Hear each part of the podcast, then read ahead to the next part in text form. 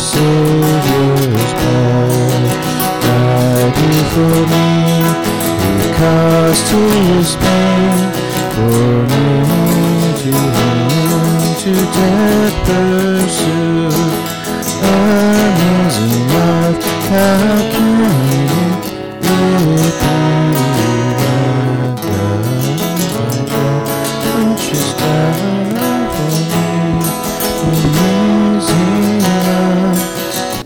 may be seated.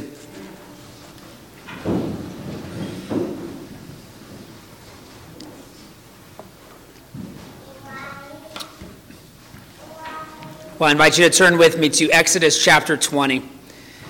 Exodus chapter 20, we're looking at one verse, again, one brief verse, verse 14.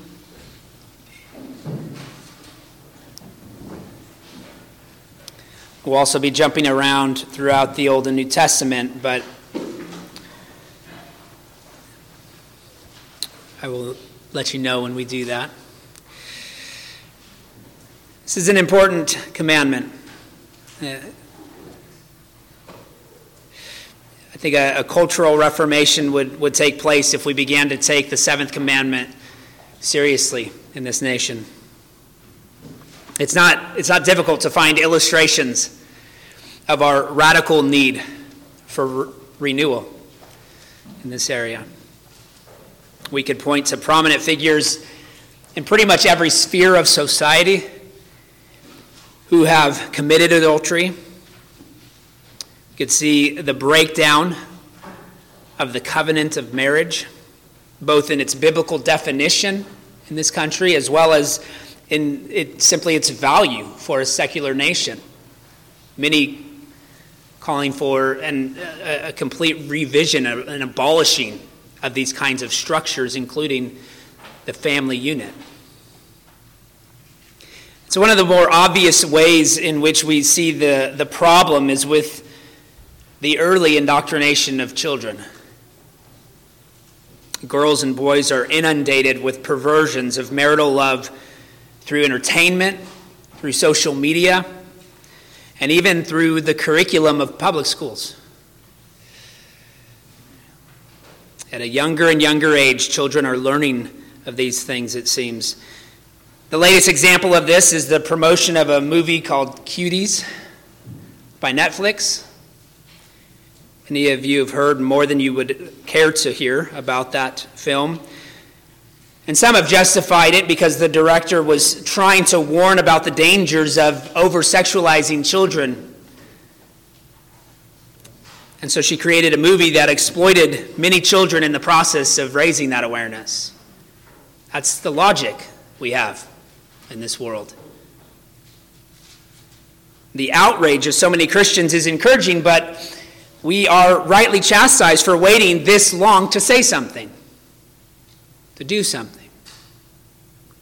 And if we're not properly training our children at home, we can be certain that they will be learning from whatever culture it is in which they are engrossed, whether it be Netflix, whether it be TikTok, Instagram, Facebook, whatever other social media applications are out there that I don't know about.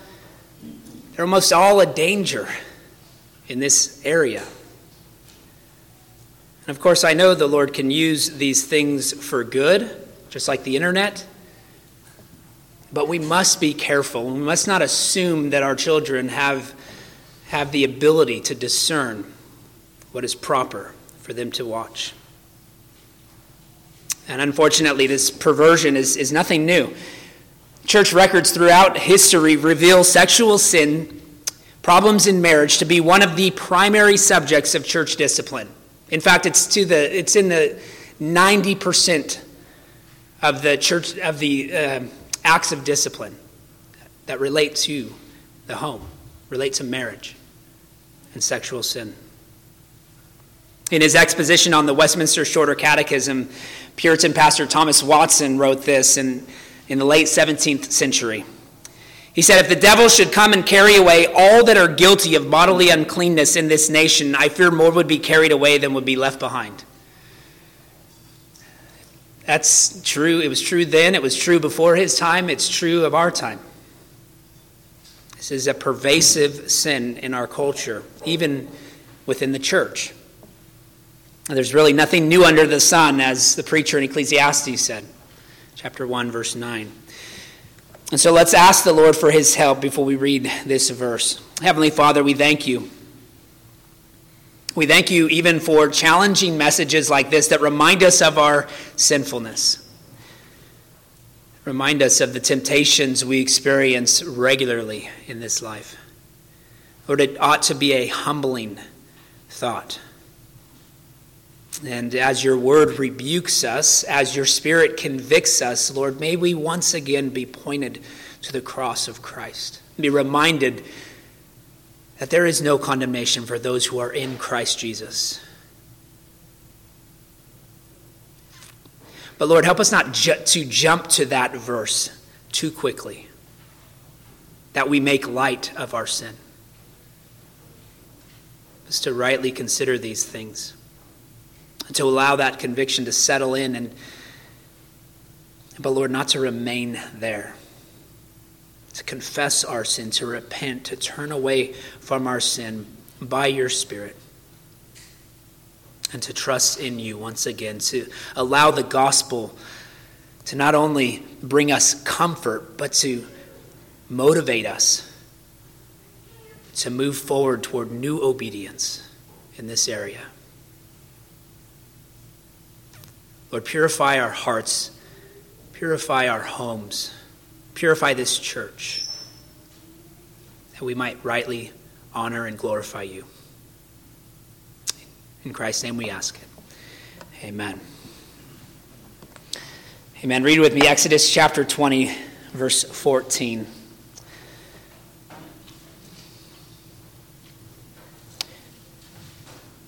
You shall not commit adultery. This is God's holy word. Well, it's been a month since we, we took a, a, break from our study of the Ten Commandments, and so I want to begin by just summarizing where we've been. We began the series by laying out the three uses of the law, recognizing that the law, it's not just what you read on the surface, but there's implications for that, for all people reading it as well. Uh, the first and primary purpose is to serve as a mirror. It reveals to us our need for Jesus, our sinfulness before a holy God. Um, it also serves, though, as a muzzle upon sin in society, in culture. There's a use for the Ten Commandments to teach the world about the moral law of God so that they might recognize right from wrong.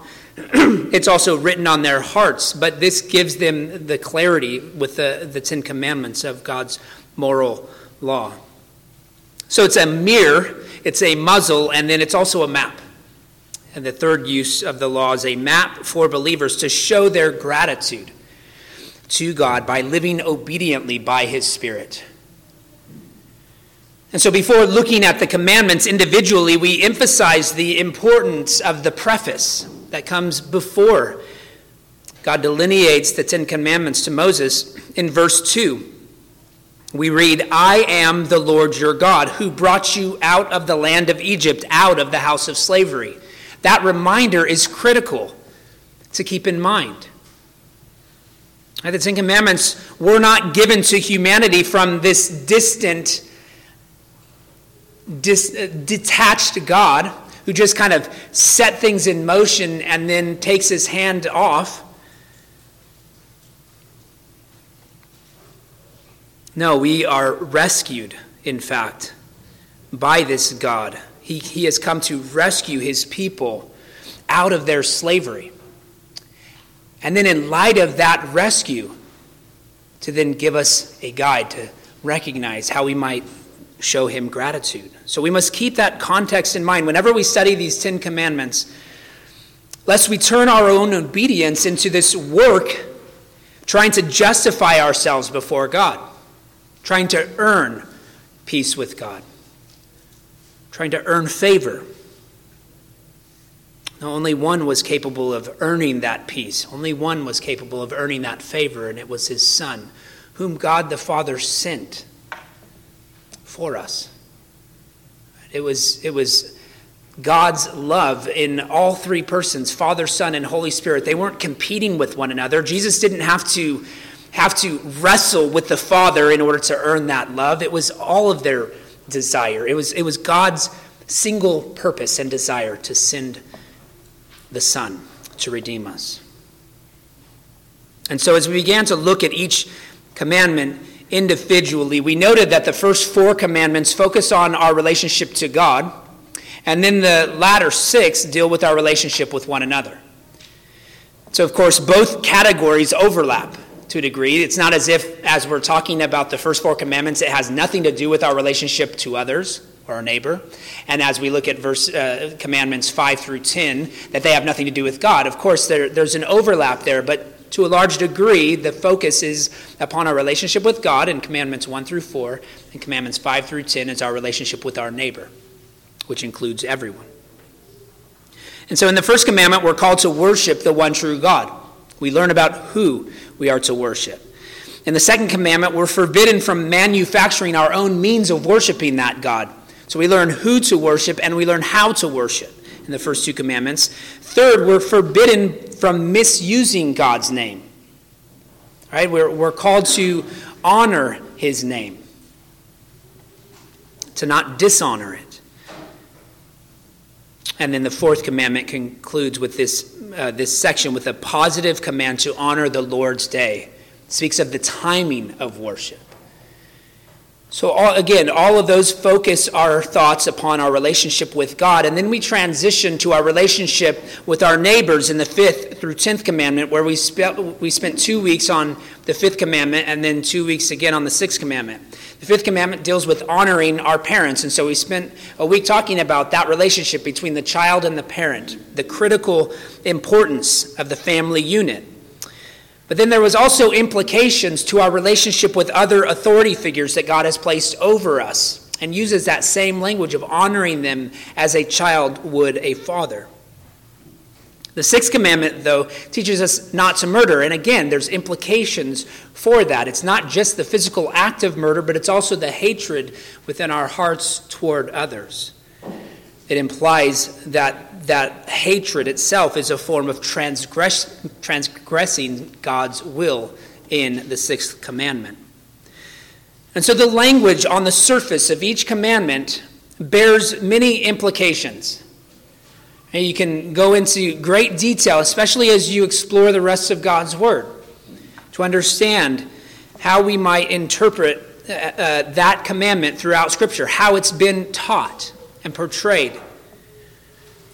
And so we'll see the same thing this morning as we look at the seventh commandment, which forbids adultery. As we've done in the past, we'll break it into two sermons. Uh, we'll focus on the positive aspect of the commandment this morning, and then next week we'll look at the negative aspect. And if you're new here, you'll learn quickly that I have a I do a terrible job of predicting how long I'll be in a sermon series. Um, and so, even in my preparation for this sermon, I thought I would get through the entire seventh commandment in one week, but your outline shows that. In fact, this will become the, the title of, of this week's sermon and next week's sermon. So, if you want to fill in your outline, I'll give them to you now. The first point is the preservation of love. And the second point is the perversion of love. The preservation of love and the perversion of love. So, again, we're just going to look at the preservation of love this morning. God has, has given us this gift of marriage, but our sinfulness has corrupted that good gift. And so we begin by considering the implication of do not commit adultery is that you that God honors marriage, that he commends healthy marriage, Christian marriage. That's the positive implication of the seventh commandment. So let's begin with that commendation of marital love. In order to understand the significance of adultery, we must first recognize the value that God has placed on the covenant of marriage. Marriage is a creation ordinance. Genesis 2:24. So, it's not a redemptive ordinance. And that's important to know because it's for the world, it's for humanity. Unbelievers benefit from the covenant of marriage. They benefit when they partake in that covenant, when they commit to one another in that same way, even if they don't have all of the parameters that a Christian marriage should have. God has blessed this covenant union loving marital union. And so we're intricately designed to have a partner with whom we could experience life together. And the intimacy that's shared within a marriage is meant to provide joy and support throughout our adult lives. And that, uh, that means we shouldn't be prudish about the blessings and benefits of marriage, of the marital love that is enjoyed, the union that takes place, that one flesh union. But we should be clear in our explanation that God's design for sexual experience is to occur within the context of marriage, no matter who you are. Right, Christian or, or unbeliever, that blessing comes within that proper context, within its design. And so before we get too far, we need to ensure that we do have a proper definition of marriage. Again, it's not wrong for the church to insist on a proper definition of marriage that the culture would follow. This isn't trying to intermingle church and state here. This is simply speaking the truth in love, recognizing that marriage is between, and it's an exclusive relationship between one man and one woman, wherein the two become one flesh being unified physically, emotionally, intellectually, and spiritually. It's intended to last for life. And so the legal codes of our nation do not reflect what Scripture clearly teaches. We may not expect it to, but we should insist on this proper definition. Marriage is, is meant to, to bless our whole being. Notice that this definition, by the way, comes from the Reformation Study Bible. If you some of you follow along in the Reformation Study Bible, I just pulled that definition right out of it from this passage. Marriage is, is meant to bless our whole being, physically, emotionally, intellectually, and spiritually. And so it's viewed as a duty for those who are not called to be single, as Paul teaches in 1 Corinthians 7 2. That's what, how the Catechism defines this, this command. It, it speaks of the duties and then the sins that are forbidden. The duties required, the sins forbidden. Well, if you're not called to be single, then the duty required is marriage, Christian marriage. And so, in making us male and female, God also created us to fill certain roles within marriage. We complement one another in the way God made us. Now, at the most basic level, that involves procreation. That's not to say that the only purpose of marriage is to have children, but that is a purpose in God's design. That for married couples to have children, to go forth and multiply, to bear fruit. God works through the family unit, so he blesses the family unit. Now, we could spend weeks unpacking all of these things, and, and it would be good for us to do that. Because it's all wrapped up in, in this, this covenant of marriage, which ultimately is a reflection of the greatest, it's the, it's the greatest earthly expression of a covenantal relationship with God. And that's what marriage is to point to Christ's love for his bride. God has promised to place his loving kindness upon his redeemed bride. And so, in light of his commitment to us, we respond in love and obedience. And this commitment on God's behalf is so strong, it's so important that when we are faithless, as Paul says to Timothy in 2 Timothy 2:13, when we are faithless, he remains faithful for he cannot deny himself. Again, these promises should be so precious to us, and our own marriages should remind us as we point forward to that covenant faithfulness of God. This is why it is so important that we treat fidelity in marriage crucial. As a creation ordinance, this one flesh blessing is offered to all humanity. Unbelievers experience many benefits from marriage. In fact, marriage is not to be dissolved even if one partner is an unbeliever. You would think that if there's any justification for the use of that irreconcilable differences, it's when your, your religions differ.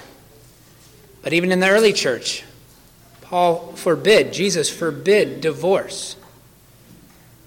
Even when a partner is an unbeliever, that unequal union isn't ideal.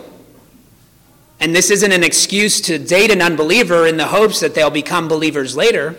No, you're not to be unequally yoked, if you can help it, prior to marriage. But once you're married, the marriage covenant takes precedence. And the blessing is still upon you as you faithfully persevere through trials and challenges of an unequal relationship. A Christian is not free to leave a spouse simply due to unbelief. And so this shows the transcendent value of marriage for the world. And the blessings of, of marriage, however, are corrupted by the world. Right? If they pursue those blessings outside of the context of marriage, that blessing does not apply. Sexual activity outside of marriage weakens the benefits. Of course, there's still some carnal enjoyment in that, but it, it weakens the blessing. It becomes empty. Apart from participating in God's design. And so, in a, in a sense, the blessing can become a curse, as we oftentimes speak about in taking the Lord's Supper in an unworthy manner. The blessing of marital union can become a curse when it's pursued outside of that marital commitment. On the other hand, the marital commitment cannot be manufactured. And, and, in fact, Calvin and other reformers got into trouble, or at least chastised, because they, they spoke against the idea of arranging marriages. As if you could manufacture that covenantal love, that intimate love that is to represent God's love for his people. It's not something that you can just play chess with, that you can make happen. That intimate connection should be present on some level. Now, I can grow over time. Someone that you did not find attractive, maybe in the beginning of a relationship, there can grow an attraction later on. That, of course, happens. But without that attraction, I would question whether this is the right relationship to pursue marriage. Right? This is the language in, that Paul uses is that it is better to get married than to burn with lust. There's a concern for those who are waiting to get married that they will burn, that they will desire it, that they'll be tempted, again, to pursue it even before marriage. So Paul would say it's better to get married than to prolong that lustful state of waiting. But to be honest, if, if lust isn't even a problem for both parties, and I mean both parties desiring one another, that might be a bigger indication that, that there's not an appropriate level of, of love, that that's lacking. Most likely, there's some perversion of God's ideal at work in that kind of relationship. And so, if marriage is such a tremendous blessing, it is worth preserving. Just as the, the blessing of marriage is holistic, it affects us spiritually, physically, emotionally. The preservation of our chastity is to be holistic. It's not something we just think about as a physical act. It's something we think about in our, uh, it's something we reflect upon and consider in our minds and in our hearts. Everyone, whether single or married, in every situation that they find themselves, ought to consider whether they are protecting their own purity as well as the purity of those they are with. And we're responsible in that way, not only for our own bodies, but for those around us.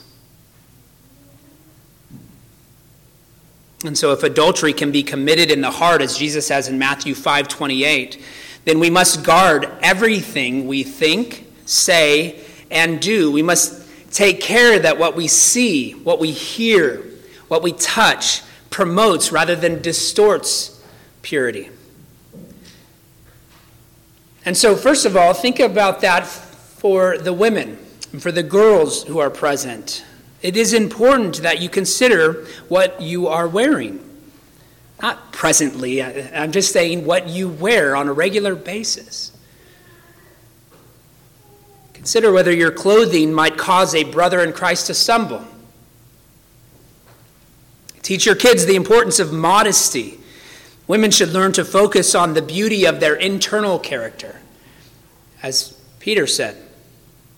In 1 Peter 3, verses 3 and 4, do not let your adorning be external, the braiding of hair and the putting on of gold jewelry or the clothing you wear, but let your adorning be the hidden person of the heart, with the imperishable beauty of a gentle and quiet spirit, which in God's sight is very precious. If your internal beauty is more precious to God, it should be more precious to you.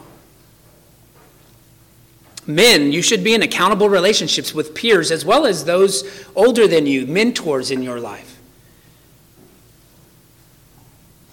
You should not be above that or think that you've surpassed this stage where you'll be tempted.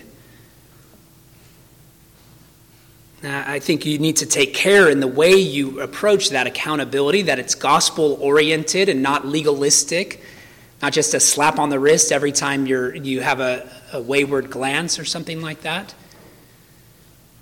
But there's the reminder, the constant reminder of the grace that's held out to us in the gospel. But we need to take this commandment seriously, men and women. We must seek to stay above reproach in the various spheres in which we are called, making daily contributions, if you're married, to your spouse.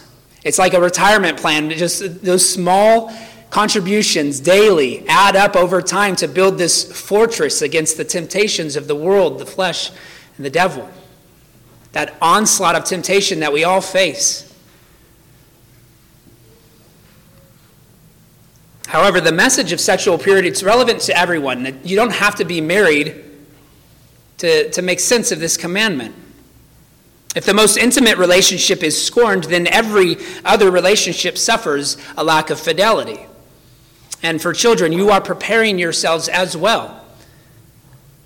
Unless God calls you to singleness, you are preparing yourselves to be the kind of spouse that God has called you to be.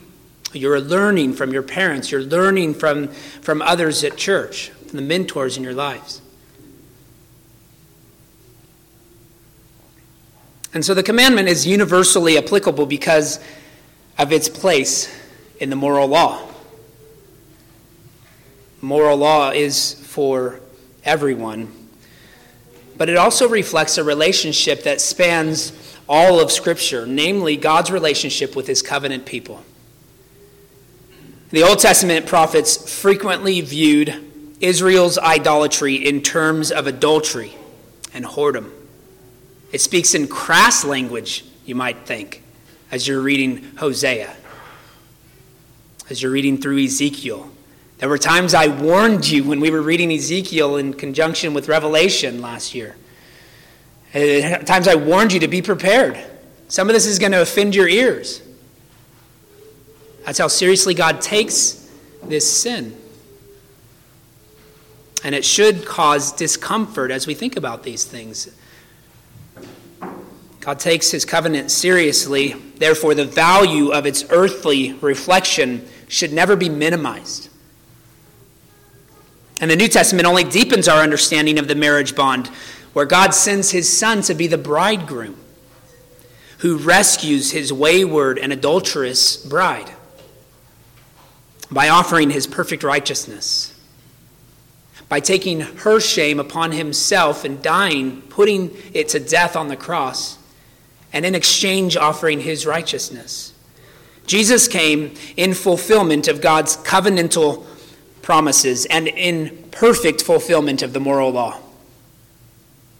So, marriage is seen in light of Christ's relationship with his bride, the church. And this is seen most clearly in Paul's teaching in Ephesians 5, verses 25 through 27. His instruction to husbands he says, Husbands, love your wives even as Christ also loved the church and gave himself for it. Our love for our spouses to be sacrificial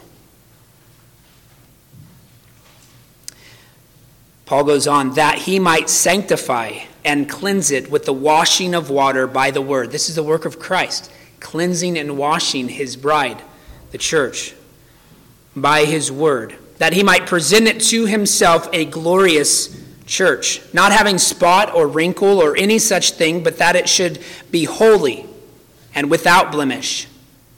This is what a perfect marriage looks like. And all who have come to Christ by faith experience the blessings of God's covenant faithfulness. You can be assured that Christ is working by his Spirit to cleanse and sanctify you. There's a sense in which he's already done that perfectly, setting you apart, setting you in the heavenlies, even positionally. And he is actively at work in you even now. And he will continue that work until we reach glory. So he is preparing you for the enjoyment of the great eternal wedding celebration. Most of us look forward to weddings, especially those of family or friends that we know more intimately. We love going to weddings and enjoying the wonderful food, the, the fellowship, witnessing the, the covenant ceremony, the union before God and before man. We look forward to that. Well, the joy of that celebration spiritually in heaven, that was set before Christ, and it's one of the reasons that motivated him to endure the excruciating pain of the cross on our behalf, according to Hebrews chapter 12, verse 2. At the cross, Christ poured out his sacrificial love for his bride. The fullness of his marital love and faithfulness was on display, so that on the cross, Christ proved that he will never leave you nor forsake you. He drank the dregs, of, drank the, the cup of God's wrath down to its dregs, to the very bottom. And so it's in Christ, it's in his love for the church that we understand God's ideal for marriage. And although it will remain nothing more than a dim reflection, sexual purity in a Christian marriage reflects Christ's sacrificial fidelity to his bride. And so when we consider this commandment within that proper biblical context, we don't view it as some impossible burden, but a reflection of God's covenant faithfulness to us. It once again reminds us of his goodness and of his mercy and grace to call us to himself and to commit himself to be faithful even when we are faithless. And so we ought to be supremely interested in the preservation of that love. And as we'll look at next week, in the many ways in which we oftentimes pervert that love.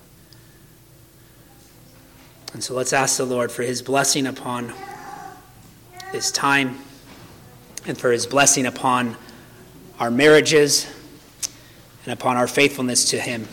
Heavenly Father, we thank you.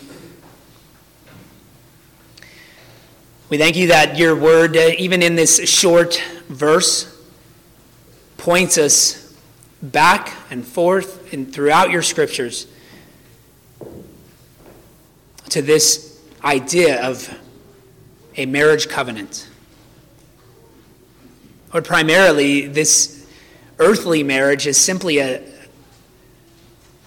a dim reflection of the love you have for your people, the church that you redeemed through your Son. But it's easy for us to focus on, on smaller things in our marriage, to, to get caught up in these small, minor details and to even lose sight entirely of what the purpose of marriage is, as Paul teaches us, and to, to, to be a reflection of Christ's love for us. Lord, that love was sacrificial. That love was perfect. That love never wavers. That love forgives completely. And Lord, for many of us, a, a message like this can be, it can feel condemning. Certainly, as we consider the perversions next week and the many ways in which we ourselves have perverted that marital love, the ways in which we've participated in that evil. Lord, we, we want to be rightly convicted for those things, but help us once again to look to this purpose, or the, of marriage, that covenant faithfulness that we see in Christ, and be reminded of his love for us, even when we ourselves are wayward. Even when we ourselves are, are like Gomer idolatrous, uh, living idolatrous lives, giving, giving your gifts to others, thanking the wrong person as if our gifts came from them and not from you. So protect us. Bring us back to yourself.